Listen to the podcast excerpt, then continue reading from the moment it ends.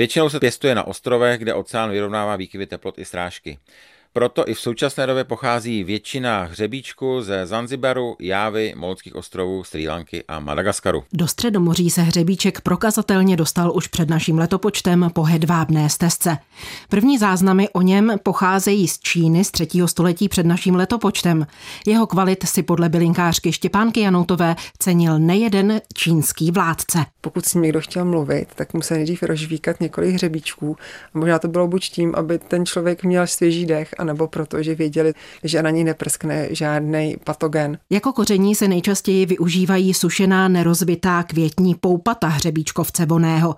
Jejich výnos kolísá mezi 5 až 50 kg z jednoho stromu za sezónu. Poupata se teda sbírají těsně před rozkvětem a rychle se usuší na slunci, barva se pak změní na tmavě červeno-hnědou. Suší se za slunečného počasí zhruba 4 až 6 dní. A důležité je, že kvalitně usušený hřebíček má být tmavohnědý a po stisku stopky nechtem by se měla na té kuličce, na té hlavice objevit malé množství oleje. Popisuje zkoušku kvality hřebíčku kořenář Jaroslav Dobijáš.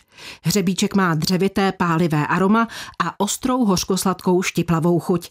Jeho silice působí anesteticky a dezinfekčně, proto se hřebíček přidává do celé řady produktů alternativní medicíny. Do mastí, které jsou na písně i protirevmatické. Dává se při zažívacích problémech, při dýchacích potížích, má protizánětlivé účinky. Tyto protizánětlivé účinky hlavně se využívají v dentální hygieně. Ayurveda hřebíček doporučuje na povzbuzení srdce a zlepšení cirkulace krve. Co by koření se uplatňuje při nakládání ovoce, zeleniny a hub, nebo jako součást omáček a kečupů. Příjemně ladí s nejrůznějšími chutěmi. Míchá se velice často se skořicí, sojovou omáčkou, kávou, čokoládou, čili a ovocem.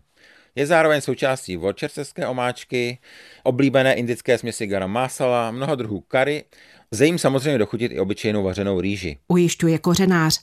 Když potřebujete hřebíček rozdrtit na prášek, radí bylinkářka Štěpánka Janoutová sáhnout po hmoždíři. Určitě nejlépe to rozdrtit v moždíři. Jsou samozřejmě i různé elektrické mlínky, můžeme také využít, ale dát si pozor na to, aby se při tom drcení ten hřebíček příliš nezahřál, protože by se znehodnotily ty éterické látky, které vlastně v něm jsou a jsou tou devizou na něm. A právě nezaměnitelné aroma hřebíčku nám pomáhá vykouzlit tu správnou atmosféru adventu a Vánoc. Přidává se samozřejmě do svařeného vína a punče a mletý do perníků, koláčků a vánočního pečiva.